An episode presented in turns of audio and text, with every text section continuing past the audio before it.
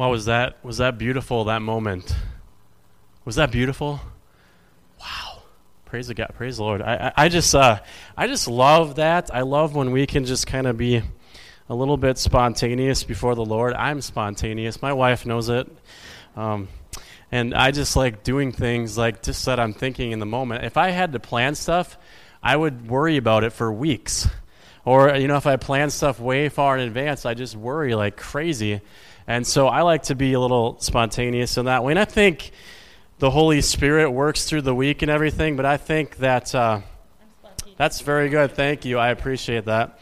So, um, but I think He works through the week in our lives, but I think He also works in moments where He's like, just do it. You know, like that Nike commercial, just do it, you know? And so I'm, I'm a firm believer in that. Um, Today we're going to do something a little bit different. We're not going to have a PowerPoint, which is kind of weird because I'm a young pastor, and that's probably weird, right? But uh, we're to open up our Bibles today. Is that are you guys are you guys ready? I want to hear flipping pages. I want to hear I want to hear or on your phone, whatever you have around you, a tablet, uh, whatever you have. I just want to uh, want to go old school this morning. Amen. Anybody excited about this? Okay, cool. All right, so we're gonna we're to open up to Ezekiel 37. I just want to open up with this. This is kind of the, I felt like this was the, Ezekiel 37 was kind of the end of the last chapter in the story that we did, and it kind of comes into this part of the story where we're going to talk about Daniel. So, how many of you guys like Daniel? He's a super awesome dude. And Shadrach, Meshach, Come on, you got to be louder. Come on. My youth are louder than this. There we go. Okay. There you go. I, I need you to respond when I'm like my ear, you know, I'm like, hey guys, okay. Good. So we're going to read Ezekiel 37. So if you're there, say, I'm there.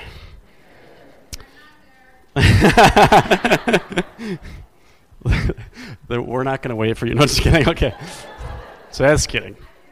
Thank you. By the way, when I do stuff like that, I'm not really picking on people. I'm just having fun. Okay, so just so you know. So don't don't take if you take it personally, I'm sorry. I just like to have fun and I'm not meaning anything mean by it. So all right, hopefully it makes you laugh too and gets you to be like a little bit more relaxed at church because, you know, cuz God's word can be heavy sometimes, right? All right, let's let's read this. It says the hand of the Lord was upon me. And who's me? Can anybody say who this is? Ezekiel the prophet, okay? He was uh, just so you so before I read this, he was um, uh, what was the lady's name? I forgot. Tell me the lady's name. That was trying to kill him. Jezebel. Thank you. Yeah, it's you know it happens. I have three kids, and I just moved in a new house. And if you know, I didn't. Tr- I'm not actually matching today because I could not find any of my shoes. So I just grabbed whatever I could find in my house today, and so here I am. Praise the Lord. Okay. So can we read? Yeah, let's do that. Okay. The hand of the Lord was upon me, and he brought me out by the Spirit of the Lord and set me in the middle of a valley. It was full of bones. He led me back and forth among them, and I saw a great many bones on the floor of the valley, bones that were very dry. He asked me, Son of man, can these bones live? I don't know how you would answer that question. I'd be like, uh, that would be a moment where you'd be like, you know, the scripture where it says anything's possible with you, God, but you'd be like, bones? Like, it would test your faith, right? He said, I said, O sovereign Lord, you alone know. That's a good answer, amen. Then he said to me, Prophesy to these bones and say to them, Dry bones, hear the word of the Lord. Uh, okay, okay, God. You want me to say to these bones? You want me to talk to them? You want me? Uh, okay, got this. This is what the sovereign Lord says to these bones I will make breath and enter you, and you will come to life. I will attach tendons to you and make flesh come upon you and cover you with skin. I will put breath in you, and you will come to life. Then you will know that I am the Lord. So I prophesied as I was commanded. And as I was prophesying, there was a noise, a rattling sound, and the bones came together, bone to bone. I looked, and tendons and flesh appeared on them, and skin covered them, but there was no breath in them. Then he said to me, Prophesy to the breath, prophesy, Son of Man, and say to it, This is what the sovereign Lord says Come from the four winds, O breath, and breathe into these slain, and that they may live. So I prophesied as he commanded me, and breath entered them. They came to life and stood up on their feet, a vast army. Then he said to me, Son of man, these bones are the whole house of Israel. They say, Our bones are dried up, and our hope is gone. We are cut off. If you feel that way today, this is the word for you today. Therefore prophesy and say to them, This is what the sovereign Lord says O my people, I am going to open your graves and bring you up from them. I will bring you back to the land of Israel. Then you, my people, will know that I am the Lord when I open your graves and bring you up from them. I will put my spirit in you, and you will live, and I will settle you in your own land. Then you will know that I, the Lord, have spoken, and I have done it, declares the Lord. Amen. So, um, I was at a campfire recently, and uh, with Dave Kudla, thank you for inviting us out to your house. That was awesome, really lots of fun. And uh, we were we were doing s'mores and you know getting the chocolate and the marshmallows and the graham crackers, and we were putting our marshmallows on little sticks and you know putting them over the fire, and and um, and somebody was taking pictures. And so, as I am, I would uh, just take, I took my marshmallow. If you haven't seen this on Facebook, I could have a picture, but I don't. But I took my poker and the marshmallow and I went like this. And, and as they were taking a picture, I was kind of posing for the camera. Do you ever do that? Like when someone's taking a picture, you just start posing? Like, you know, whatever. And, and so I'm like, and my wife goes, That's not how guys blow out a marshmallow. And I'm like, Well, I'm posing, honey. And, and she's like, That's not how you do it. And so I go, Okay, this is how you do it. And so she goes, "Yep, that's exactly how you blow out a marshmallow." But you know what? One of the one of the challenges of our generation is going to be that we don't be posers like that. That we don't live our lives just, just because the camera is showing or because we're in church or because we're out and somebody says we're a Christian, but we live our lives for Christ even before people even know that we're a Christian. Can, we, can I get an amen? And we live our lives for Christ even before we even walk in this building on Sunday. And we live our Christ because people are, are tired of people who just pose, who do this like, there's no power in that. There's no power in posing, amen?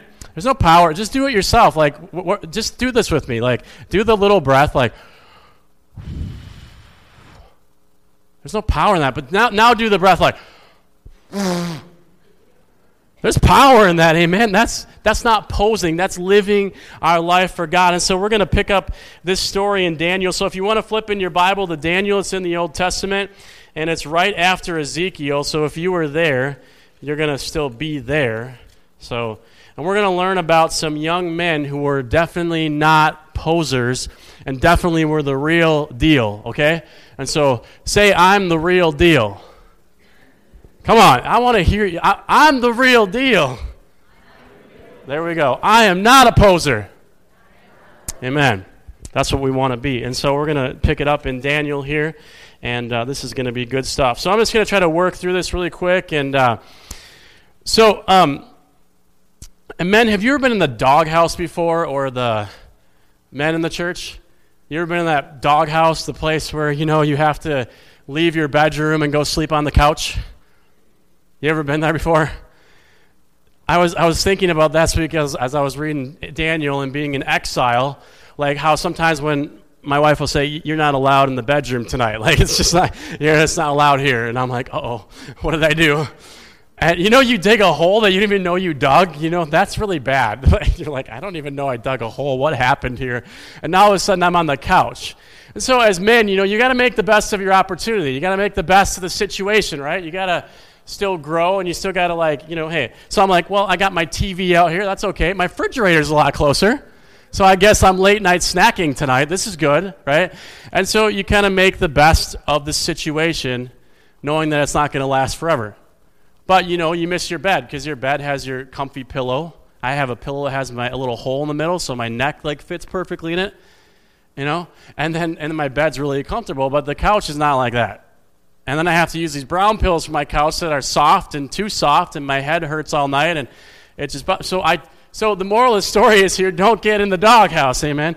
And so this is I kind of felt that way like Daniel and his people are in exile. They're they're Israelites and they're they're kind of in this place where they're not in comfort and they're not in a place where they have they, they can worship God. They're not in a place where they can enjoy God and but they still can. But the nation is evil. The nation is not about God. They are completely against. It's a pagan place. It's the Babylonian Empire, and the king is Nebuchadnezzar. My favorite Nebuchadnezzar, if you've never seen Veggie Tales, is the Veggie Tale Nebuchadnezzar. So if you ever get a chance to see Veggie Tales, watch that. It'll be good. So here we go. So story of Daniel in exile. There's this. It begins with um, they they try to find these young men. King Nebuchadnezzar wants to find some young men to lead the other Israelite people, and so he's looking for people who are. Um, if you look in Daniel 1:17, so it says that he's looking for men that are um, these four young men.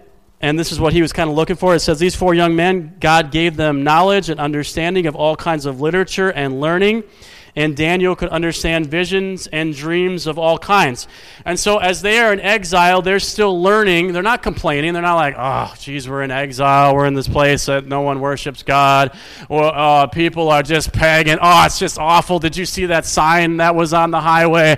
Oh, man. They, they weren't complaining. They were learning. They were growing. They were reading God's word. And they were, and they were becoming young men that were driven by God, that were the real deal, okay? And so this is so this is them. And so they are in this place and and so they're learning and they're growing and they're understanding and so this is why Nebuchadnezzar kind of chooses them. And so he has this little test to do, and he says, I'm going to have you guys eat um, the choice royal food and all that stuff. And, and Daniel's like, I'm not going to eat that because that's defiled. That is, that is given to another God, so I'm just not going to do that. And so he comes to the comes to the guy. I think his name is Ashpenaz or something like that. I don't remember for sure, but and he comes to him and he says, "Hey, I'm not going to eat this." I, or he didn't say I'm not going to eat the royal food, but he says, uh, "Just let us eat vegetables and and uh, water for like ten days and see if we're as healthy as the other guys." And so he takes a stand for God right away. Daniel does says, "I'm not eating food that's dedicated to idols. I'm not de- I'm not eating food that you dedicated to a wooden statue that you created. I'm not eating that food. I am worshiping and glorifying God in all that I do. Amen. And so Daniel takes this and he's in Daniel 117. And so here we go. And so he, he takes these, uh, he eats the vegetables and he looks as good as the other guys, and even they look better than the other guys. It says this if you read on, it says they look better than the other guys, and so they so they thought, hey, these are the these are the guys that we need to pick. And so Daniel and um, his buddies, um, they actually become big in the kingdom of Nebuchadnezzar. So, um, so go on to the story. So Daniel is still there in the story, and then God uh, has this dream over Nebuchadnezzar, and this dream is really, um, really bothers him, and so he puts out this thing, and he says, "Hey, um, anybody who cannot interpret this dream, I'm going to pretty much destroy you. That's what he's saying. If, I'm going to send my astrologers, my enchanters, my magicians, my, my guys, my, the guys that tell me what my dreams are supposed to be. And he says, if you don't interpret my dreams, I'll destroy you. And so here, so, so this story goes on, and, and Daniel finds out about this, and Daniel starts freaking out because Daniel's like, I, I'm a, uh, I'm a wisdom guy too, just like those guys. So he's going to come and get me. So what does Daniel do? If you look in the story, Daniel 227, um, or before that actually, he says, Praise be the name of God forever and ever. Wisdom and power are his. This is verse 20, sorry uh, in, his, in Daniel 2. He changes times and seasons. He sets up kings and deposes them. He gives wisdom to the wise and knowledge to the discerning. He reveals deep and hidden things. He knows what lies in darkness, and light dwells with him. I thank and praise you, O God of my fathers. You have given me wisdom and power. You have made known to me what we asked of you. You have made known to us the dream of the king. So I'm sorry I have to back up because that's not the right verse I want to read. But what happens is Daniel goes and he says, God, have mercy upon me. Show me what this dream is. Otherwise, I'm going to die. I mean, he's just he's seeking God. He's saying, I can't, I can't do this without you. He's asking me to interpret this dream, and I, I just can't do it, God. And so he goes, to, he goes to God. He says, Have mercy on me. He even asks his brothers. You know, in times of need, we ask our brothers for prayer, right? Amen. He asked his, his brothers, Shadrach, Meshach, and Abednego. He says, Hey man, pray with me. I need to, I need to have an answer here. And so God answers him and gives him the interpretation of the dream, and that's why he says this praise here. And then in two, and then it goes on, and, and Nebuchadnezzar says, Well, uh, wow, this is awesome. You know, you're, you're so, you're kind of like, you're, this is amazing. You interpreted my dream. And he's like, no, no. In, ver, in 227, he says, no, no, I, no. This is God. I am here in exile, and this is what I, this is what I believe about exile. Exile, where Daniel is, is a place, is an opportunity for people to know God who do not know him. And so here he is, and he's like, hey, this, this, is, this is come on. And he says, no, wise man, enchanters, magicians, diviners, diviners can explain to the king the mystery he has asked about, but there is a God in heaven who reveals mysteries. He has shown King Nebuchadnezzar what will happen in days to come. Your dream and the visions that pass through your mind as you lay on your bed are these. And so he goes on and he tells him the dream and the visions, and he talks about his kingdom is going to end and all that stuff. And, and so um, we go on in the story. And so a note here at this part, though, is this because um, Nebuchadnezzar has this dream and what I've been reading a lot, studying a little bit this week, and just so you know, some of you might be interested in this, some of you might not be, but that's okay. Just hear it. Um, this dream that Nebuchadnezzar has is kind of for an unbeliever. So it'd be like somebody doesn't believe in God. And then Daniel has a dream later that's for the believer. And so God's working in the dreams of to show what's going to happen in the future. And this is a book of Daniel, of course, is a book of prophecy, if you don't know, of, of end time things and also of um, the people going back to the land that they were promised by God. So, anyways, we're going to continue on here. And so we had, so a little while later, Nebuchadnezzar gets this idea to build this giant statue. Remember that? 90 feet tall, 9 feet wide. And he's like, everybody in the nation needs to bow down to this statue. And then the three guys, they don't do what? They don't, they don't bow down, right? And so you pick it up in Daniel 3, uh, Daniel 3.16 here if you want to look on Daniel 3:16 it says Shadrach, Meshach and Abednego replied to the king, "Oh Nebuchadnezzar, we do not need to defend ourselves before you in this matter. If we are thrown into the blazing furnace, the God we serve is able to save us from it, and he will rescue us from your hand, O king. But even if he does not, we want you to know, O king, that we will not serve your gods or worship the image of gold you have set up." You know, there's something going on um, in America today, and I was actually talking with some teenagers about this a few weeks ago, and I was I said, hey, what if um, what if uh, what if a homosexual couple wanted to get married, and they asked me to do it? And they, and they I said, what would you tell me to do? And, and they said to me, they said, well, you can't. And I was like, Amen, church. Thank you for, you know. But I said I can't because it's not because it's not because I I, I let's say I can't because that's what God's words teaches that's between a man and a woman is marriage. That's why I can't do that. And, and see, I will I will be in a place possibly of Daniel at some point in my life where I will have to maybe choose and say I can't do that because God's word says this. I just can't go on that conviction.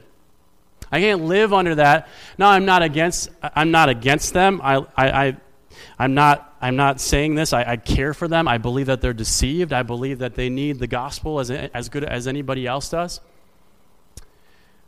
But it is in our day. It's in our time, in our day, and it's happening right before our eyes. And you guys know it. But but but you have to stand up for your convictions. If if you believe in the sanctity of human life, you got to stand up for that conviction. Don't let people just go, oh, well, you know, there's, there's these factors in that. And I, there are factors, yes, but those are less than 2% of the time. The other percent of the time, It's just because people want to. So if you believe in that, you've got to stand up for your convictions. If you believe in the Word of God and what it says, you've got to stand up. Just like them in here, it says they didn't they weren't gonna bow down to this idol. They weren't gonna they knew that they were gonna bow down to this king, and they said, We only bow our knee to one. That's it. We don't bow our knees to anybody else. And so it's kind of like if you're a Packer fan, you don't watch the Bears. I mean, it's I mean, you don't. You just don't do that. You, you, yeah, I don't know who watches the Bears, but. and Daniel, uh, we just continue on here, and um, so they don't they don't bow down. We know the story. They were thrown in the fiery furnace for not uh, not bowing down to the statue, and and uh, the two guards that throw them in there, they burn right away because it's so hot. And Nebuchadnezzar's so mad. He's like, I'm so furious with these guys. And so he throws them in there, and the, his own guards burn up. What, what a, that's a terrible job. Amen? Anybody want that job? And so they throw him in there, and all of a sudden they're like, Look, in verse 26, 25, 325. Look, I see four men walking around in the fire, unbound, unharmed not even a singe on them. Amen. This is this is, a, this is an amazing story. I mean, I've read this so many times, but I still get amazed by this. And and the fourth looks like a son of the gods. Wow, this is cool. So here's my interpretation of this. What I have studied and understand about the fourth son, the fourth person in here. Um, before the incarnation of Jesus at birth, as a born as a baby, I believe he came in the Old Testament because he has always been. You know, when they, they asked him, they said, Well, who are you to say that you can do this? And he said, and, and Jesus is talking to these uh, religiously. He says, Before Abraham, I am. And, and probably, well, you're, you're what? I am what? I no, I am. I've always been. And I, and I was and I was thinking about this this week. I'm like, and when he says I am, he says, I am perfect, I am holy, I am righteous, I have been from the beginning. I know your days, I have numbered them. I know who you are. I know exactly what I called you to do. I know the giftings that I have given to each and every one of you. I you think you're just going to some college because you're like, oh, I picked that one? No, I I, I have that for you. I know what's going to happen in your life. I know the days that you have. You still have dreams and you still have a future you still have to live out. But He has ordained it. He has given you life. He's given you breath. And He's saying, I am. And so I believe this fourth one came to be in the fire. And you know, this is the thing that I, that I see about this because some people. Some, I don't know what, what this is, but some people just believe that you know Jesus just showed up in the New Testament all of a sudden, and no, he's been there the whole time. God's been there the whole time. And he comes into the fiery furnace. So what, so what fiery furnace is going on in your life? What's burning in your life? What, what's your issue? What's your problem? They, they come into this, they believe that God's going to save them, but even if he doesn't save them, they know that they have eternity with him. That's what a lot of people on the mission field, they know and they believe with all their heart is that if they proclaim Christ in front of ISIS or any other group, that they are going to heaven. And they don't, they don't worry. They don't stress about it. They don't fear. They don't, and it's like, I'm going. I'm going to be with God. What, what do I have to stress and worry about? And so, so this is amazing. And so they come out, and, and uh, Nebuchadnezzar says, you know, some amazing things about God in the next few chapters. And how many of you guys read this story this week, by the way? Anybody get a chance to read? Now, you're raising your hand. Other people are like, oh, man, I didn't read this week. That's okay. I just wanted to ask because I wanted to see how many people maybe had read. How many of you guys are familiar with Daniel, this whole story? There we go. All right. We're getting some participation here, so that's good. All right, so we go on the story. So they, so they're saved and they're and they're here, and then this new king comes along. His name is Belshazzar, and he's terrible. He takes all the gold stuff out of the temple, and he's he's just awful. I mean, he's just worshiping, and he puts these gold uh, statues that are supposed to be in God's temple, and he throws them down on the ground in front of his statues, and they're worshiping their gods and their idols and their different things, and all of a sudden this and uh, verse, um, it's verse 5, 5 through 6 here in Daniel, if you want to turn to chapter 5, verse 5 through 6, says, Suddenly the fingers of a human hand appeared and wrote on the plaster of the wall near the lampstand in the royal palace. The king watched the hand as it wrote. His face turned pale. I'm pretty sure that my face would turn pale if I see a hand writing something on the wall that's not supposed to be there. I mean, I don't know if you guys' face would turn pale, but I would probably turn pale. And so here, so here's this. His face turns pale. He was so frightened that his knees knocked together and his legs gave way. And so basically, he did this, and you know, he fell on the ground because because he was like, "What in the world's going on here?"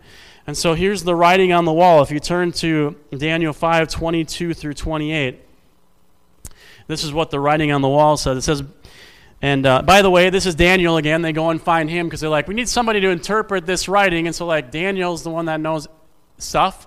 Let's get Daniel again. And so Daniel comes in, and Daniel's playing an important role again in this obviously, in the story of God.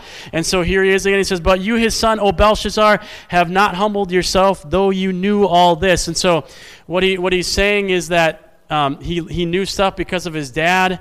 He knew stuff about God because of his dad, because what his dad had known from the experience that his dad had in life, the, the times that God showed up and did things in the midst of him through Shadrach and Meshach and Abednego, through Daniel. And so he knew these things, but yet he did not humble himself before God. And so he says, Though you knew all this and said you have set yourself up against the Lord of heaven, you had the goblets from his temple brought to you, and you and your nobles, your wives, and your concubines drank wine from them. You praised the gods of silver and gold, of bronze and iron, wood and stone. Bad idea, by the way, if you didn't know that already, which cannot see or hear or understand. So God, God's kind of making fun of these idols. He's like, they can't see, they can't hear, they can't understand. Why are you worshiping them? Like, really? And, and so he's kind of making fun of him here and says, uh, we just go on here and says, But you did not honor the God who holds his hand your life and all your ways. Therefore, he sent the hand that wrote the inscription. This inscription that was written, uh, Mene, Mene, Tekel, Parsin. This is what these words mean. Mene, God has numbered the days of your reign and brought it to an end. Tekel, you have been weighed on the scales and found wanting. And Peres, your kingdom is divided and given to the Medes and the Persians. And so here's in the story, we keep going, and so the story keeps going, and the kingdom is torn from Belshazzar, and he actually dies pretty quickly after this. And, um, and so, uh, so here we go. So um, a decree comes out. Now a new king is in order, and Darius is his name. Darius is the king. Everybody say Darius. We're gonna we're gonna get through this story, and then I got some good things for you. So he decrees that these guys are trying. These guys um, find out that Daniel is just succeeding and he's doing well and God's with him and they're getting mad because he's going to be the top administrator in Darius's court and so they're upset. How many do you guys have anybody in your jobs that are trying to take your job out? Like you ever had that happen? People are behind they're trying to take you out. They don't they don't like you. They don't like your personality. They think that you're better than them maybe at what your job and so they get frustrated or maybe you're not better than them and you just have a position and they're trying to take you out and that's what's happening here. They're trying to take Daniel out and so they try to find corruption and fault in him, but they can't find any corruption or fault in him. And so they go, "What does Daniel do?" Oh yeah, Daniel prays every day to God. And so the decree goes out that no one can pray to anybody but Darius for the next 30 days. What's Daniel do? He pretty much says, forget that. You guys like, forget that. I'm not, I'm not following that. I'm going to go pray to my God because I know my God is greater than any decree or anything that people put upon me. I, I'm going to pray to my God. And so he goes and he prays to his God. And of course, the guys find out and the story happens. And then he goes, anybody that does this is going to be thrown the lion's den. And so the, the king is grieved because he really likes Daniel, obviously, if you're going to put somebody in a top administrative spot, you like him, right? I mean, it's like, hey. And so he's grieving over him, and he's like, I don't want to throw him in the lion's den. I don't want to, I don't want to do this. And so he takes him, and in verse, um, um, we just go on, and of course he goes in the lion's den, and, and the Lord saves him. He has no, he doesn't get torn up by the lions. He doesn't even get touched by the lions. God saves him. And in verses 25 through 27, it says this Then King Darius wrote to all the peoples, nations, and men of every language throughout the land May you prosper greatly. I issue a decree that in every part of my kingdom, people must fear and reverence the God of Daniel. This is amazing that King Darius is saying this. For he is the living God, and he endures forever. His kingdom will not be destroyed, his dominion will never end. He rescues and he saves. He performs signs and wonders in the heavens and on earth. He has rescued Daniel from the power of the lions. So Daniel prospered during the reign of Darius and the reign of Cyrus the Persian. All right, so then this is kind of the kind of the part of the story that I'm going to end on.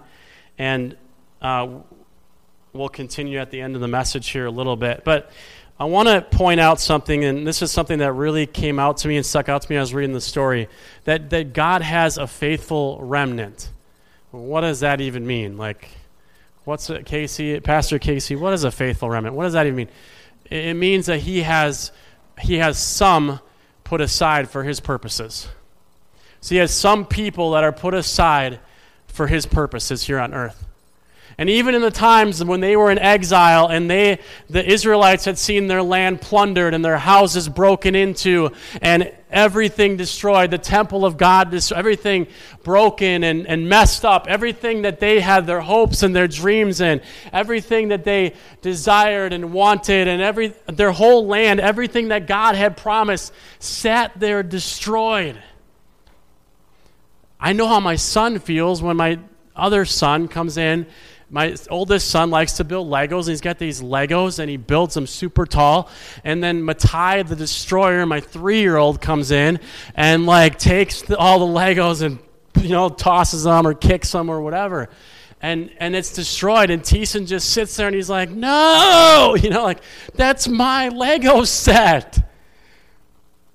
And that's how these people were like, this is, this is our country, this is our place, this is God promised us, and now we're living in this place. And Yet in the midst of that, God had faithful people Ezekiel, Jeremiah, Daniel, Shadrach, Meshach, Abednego, these faithful remnant people. And so, um, so I kind of looked up the word remnant in the Bible and I got to Revelation 12 17. And this is what I kind of wanted to kind of hit on here before we go on a little bit further. Um, Revelation 12 17.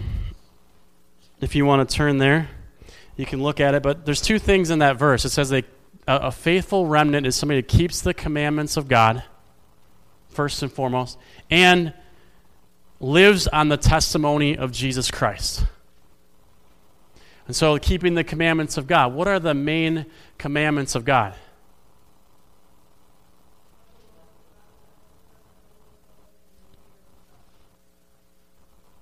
Amen, sister. That's right. The main commandments are to love the Lord your God with all your heart, soul, mind, and strength, and your neighbor as yourself. Now, the commandments, the Ten Commandments, all line up with those two verses, or those two, the love God and love other people, right? So you simplify it, you say, love God, love people. Those are commands of God. Love Him, love the people around you. And then you live on the testimony of Jesus. And I read a lot of different things about this, and, and honestly, I think what they were trying to get at was that Jesus and what he's done is the testimony, but it has to be personalized, amen? It has to be something that you have officially experienced in your life. It's like when Shadrach, Meshach, and Abednego went into the fire. They believed that God was going to save them and keep them from all harm, but until Jesus showed up in that fire, that's when they knew that he was the Son of God. And some people, yet, maybe in this room today, need to experience who He is and, and know that He is walking in that same fire with you, whatever that is in your life today. That you have a personal testimony to be had. It's yours for the taking. You just got to take it. He has promised that if you believe in Him and you repent of your sin, that He will be with you. And so that offer is there, and you just got to take it. The offer is right to you. It's, it's to be had. It's to be given to you. He's already provided it through, through, the blood of, through, through the blood of himself, Jesus. And so all you have to do is take it. It's a free gift. It's an offering that he gives to us. And so that's, that is, so that is the faithful remnant of people that keep the commands of God and the testimony of Jesus Christ. And so, so this remnant is to be a faithful sum rather than the whole. So we want to be part of the sum. And the some are the ones that are real. The some are the ones that are not posers. The some are the ones that God has anointed, He has gifted, He has blessed, He has given His Spirit to live in through Jesus Christ. That's what we want to be the some. And so here's so so this young boy, I don't know if you guys heard about this, a young boy on a on a on a cold morning went to this flagpole at his school. I don't know if you guys heard this story. And he went there and he was all alone. His mom pulls up beside him because, you know, she's a good mom. You know, moms are going to do that and pull up and say, Hey, do you want me to stay with you, son? And he's like, No, this is my school. And I'm going to fight for this school. This is my own words, what he said, but I'm going to fight for this school. And I'm going to pray for every kid that's here. I'm going to pray for every teacher. And I'm going to pray for every single one. And I don't care if no one else joins me at this flagpole today, but I am going to do I'm going to be the sum. I'm not going to be the whole. I'm not going to follow the crowd. I'm going to follow Jesus. I'm not going to follow the things that my family put in store for me. I'm going to follow what Christ says for me because he is the one that I want to follow. And that day at that flagpole, that young man started a revival. I believe it because you have to believe that anyone that wants to stand in front of a flagpole by themselves that God is going to use for his kingdom. It's just like Daniel standing before and Shadrach and Meshach and them standing up in the midst of thousands of people and saying, I will not bow down to you, King. I will not bow down to your statue. And, and so, the, if we want to be faithful like these guys, we want to be a faithful church, we want to be faithful like men, we got to know what the church is supposed to do. We, we got to study if you want to write this down, study Revelation chapter 2 and 3. If you want to know how the church is supposed to be faithful, chapter 2 and 3 of Revelation. Read the books of 1st and 2nd Corinthians. Read the book of Acts, how God worked mightily through these different people. To be faithful, we need faithful messengers like Jeremiah, like Daniel, like Elijah and Ezekiel, and prophets that we have read about. We need men like Abraham who trusted God and took him at his word, like David, a man after his heart.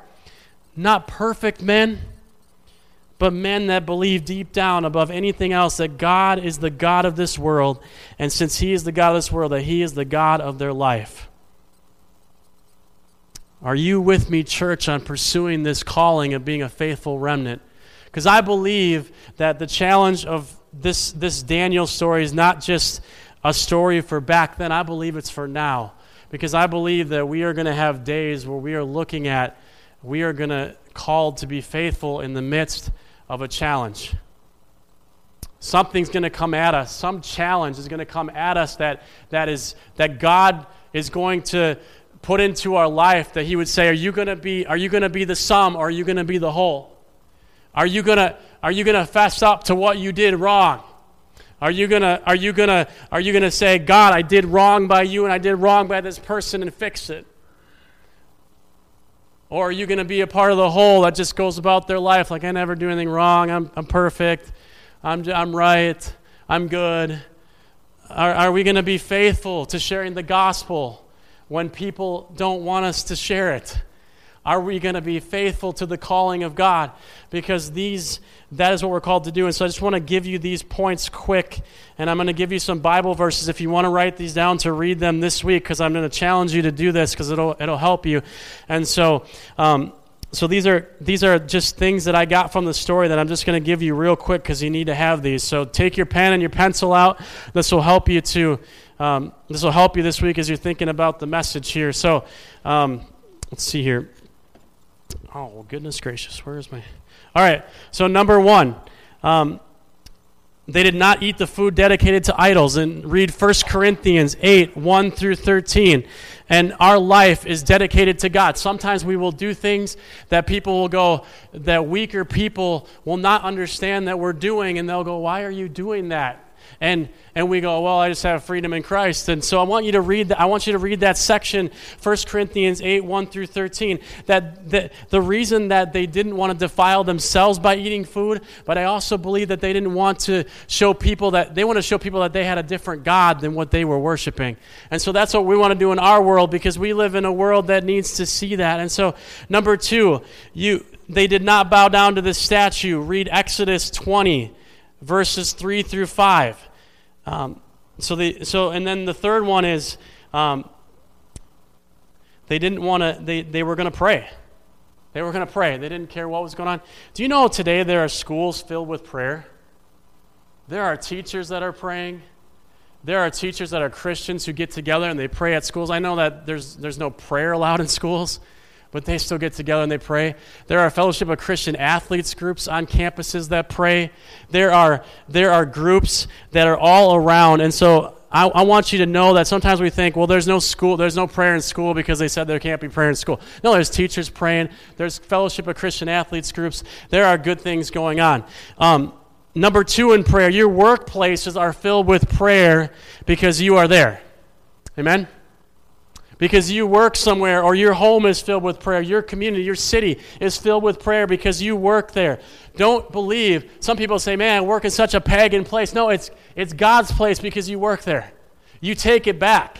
You say, God, this is my place. This is your place. This is the place where you dwell. This is the place where your spirit dwells. This is the place where you affect all that goes on. And you pray and you seek the Lord for your workplace, for your families, for your home. You seek Him out. You don't listen to the no prayer thing. You seek out the Lord. Our neighborhoods are filled with prayer. And so the verses for the last one are Second Corinthians chapter 3, verses 2 through 3. So and then our neighborhoods are filled with prayer because you live there. Acts 17, 24 through 27 talks about that God ordained the place where you live. He, he called you. He, you. I live in Croninwater now because that's where God wanted me to live. I'm in that neighborhood because God wants me to live there. I am scared. I was scared to death last night. I was. We were up at like 10 o'clock, and there's red and blue and white sirens going right by our house, and I'm like, "What is going on?" And then all of a sudden, our security light goes on in the front yard, and my wife's like, "Why did that security light go on?" And I'm like, "I don't know. I'm, I'm freaking out too." But God put us in these places in our in our neighborhoods, in our in our influences, in our spheres, to to see the kingdom of God, so people could know Him, and that we may be a faithful remnant in the midst of that. And so, um, and the last, the, the part that really probably is the most um, encouraging is the part about where um, the hand wrote on the wall. And I believe that was God's handwriting and wrote on the wall. But the, to know that God's in control of all things. God is in control of every single event. We've reading the story. God's been in control, right? He's been sending people, he's been sending his prophets out, he's been sending the kings.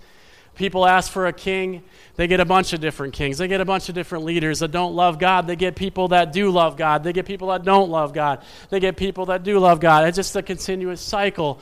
And but God is still in control. God is still doing and leading in his purposes. And so I wanted to close with Jeremiah chapter 29, verses 10 through 14, and you guys probably all know this verse or this section. It's, it's written on many graduation cards, it's written on, it, it's probably a verse that I quote a lot to young people. It, it, it's a verse that now you can maybe see all of what is going on before this verse comes into play in history that they're in exile, these people, everything's torn down, the things that I shared this morning.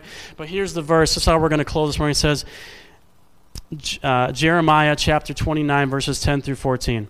This is what the Lord says When 70 years are completed for Babylon, I will come to you and fulfill my gracious promise to bring you back to this place. For I know the plans I have for you, declares the Lord plans to prosper you and not to harm you, plans to give you hope and a future. Then you will call upon me and come and pray to me, and I will listen to you. You will seek me and find me when you seek me with all your heart. I will be found by you, declares the Lord, and will bring you back from captivity. I will gather you from all the nations and places where I have banished you, declares the Lord, and will bring you back to the place from which I carried you into exile. God's in control. God's in control. And the, the question for us this morning are we going to be under that control? Are we going to be under that power? Are we going to be under that glory? Are we going to live our lives as the sum and not the whole? Are we going to be the real deal? Or are we just going to be some posers that go to church, act like we're Christians? But are we going to live the real life, the true life in Jesus? And I'm going to ask this morning, I just kind of was sitting there this morning to pray, and then I'm going to ask I'm just going to sit up here. Normally I go to the back and greet people, but can somebody, Matt, can you do that this morning or something? I'm just going to sit up here, and if anybody wants to pray with me, if anybody needs prayer, if anybody wants to be that remnant and they're struggling in their life to do that, if anybody wants to be faithful, but there's like, I just don't know how, I, am going to I'm gonna ask you just to come up and I, I want to pray for this morning. If any other overseers want to join me, welcome to do that, to pray with people this morning. I, we're just going to offer that. I really feel that's from the Lord for somebody because I, was, because I felt that this morning. So um, let's pray together. And uh, thank you guys for your attention. God, we just praise you, we glorify your name. Thank you for how you've been faithful through history, that you've been the God of the beginning, you're the God in the middle, you're going to be the God in the end. And there is no one like you, Jesus. There has not been anyone like you. There will not be another one like you. Many will come to deceive people. Many will come to say that they are the Christ. Many will come to say that they have this religion or this faith or this belief or whatever, and there is no one that can stand the test of time to you, Jesus. And I ask that you would bless people with your presence, your glory. I ask if anybody hasn't turned their life over to you, that they would do that this morning as they feel called by you, that you have called them, that you have asked them, that you say any whosoever would call upon my name would be saved. And so I pray that prayer with people. I pray for people who want to be faithful and are struggling to be faithful. I pray your blessing. I pray your power in their life. I pray your spirit would empower them to live above the whole and be the sum. And Lord, I ask you just to bless those who are faithful, that they would continue to be faithful to the end, that they would not give up, that they would not give up in their in their aches and their pains and their bodies, but they would be faithful to you, God, to pray, to live a life of integrity, to pursue you. We love you. We praise you. Bless us, we pray in Jesus' name. Amen.